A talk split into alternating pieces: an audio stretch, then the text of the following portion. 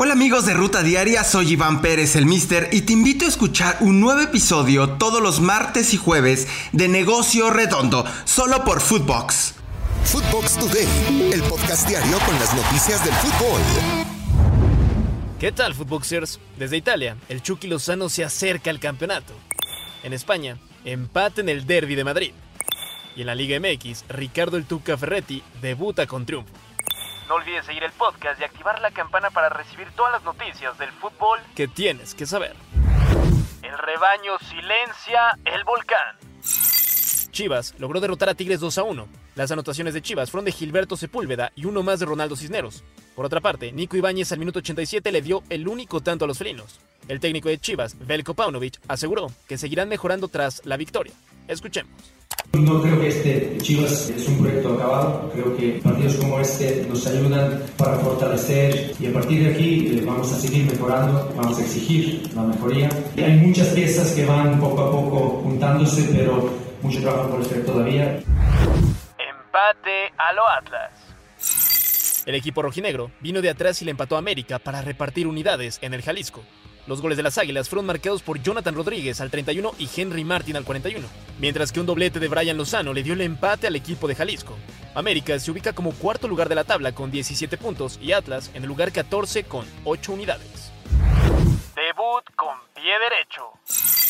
En la presentación del Tuca Ferretti, Cruz Azul derrotó por la mínima a Juárez en el Estadio Azteca. El gol lo hizo Uriel Antuna al minuto 14. Este triunfo es el tercero al hilo para la máquina y ya se encuentran en el décimo puesto de la tabla con 10 puntos. Por otro lado, Bravo suma su cuarta derrota en el torneo y se encuentra en el lugar número 8 con 11 unidades. Escuchemos lo que dijo Antuna después de la victoria. Tuvimos un comienzo complicado y creo que lo hicimos también por orgullo, ¿no? Porque creo que esta institución, nuestra gente, no, no merecía que estuviéramos en el fondo de la tabla, ¿no? Y creo que lo hicimos por orgullo y por respeto a la institución, ¿no? Más que nada, nos comprometimos a salir de este bache. Chucky huele el título. El equipo del Napoli derrotó 2 por 0 al Empoli, donde el delantero mexicano Irving Lozano arrancó como titular y salió al minuto 70 del encuentro. La escuadra de Luciano Spalletti llegó a 65 puntos y ya son 18 unidades de ventaja, tras el segundo más cercano, que es el Inter de Milán. Montes derrota al Vasco. El mexicano César Montes y el español derrotaron 2 a 1 al Mallorca de Javier Aguirre y dan un paso gigante en busca de alejarse de la zona de descenso. El central jugó los 90 minutos mientras que el Vasco Aguirre, técnico del Mallorca, por protestas fue amonestado al minuto 52. Orbe cerca del título. El volante mexicano Orbelín Pineda fue titular en la victoria del AEK de Atenas 2 por 0 ante las Teras. Orbelín estuvo cerca de anotar cuando sacó un disparo al minuto 13 dentro del área que se fue por un lado del arco rival. Los dirigidos por Matías Almeida ahora se encuentran en el segundo lugar, con 53 unidades. Malas noticias en Sevilla.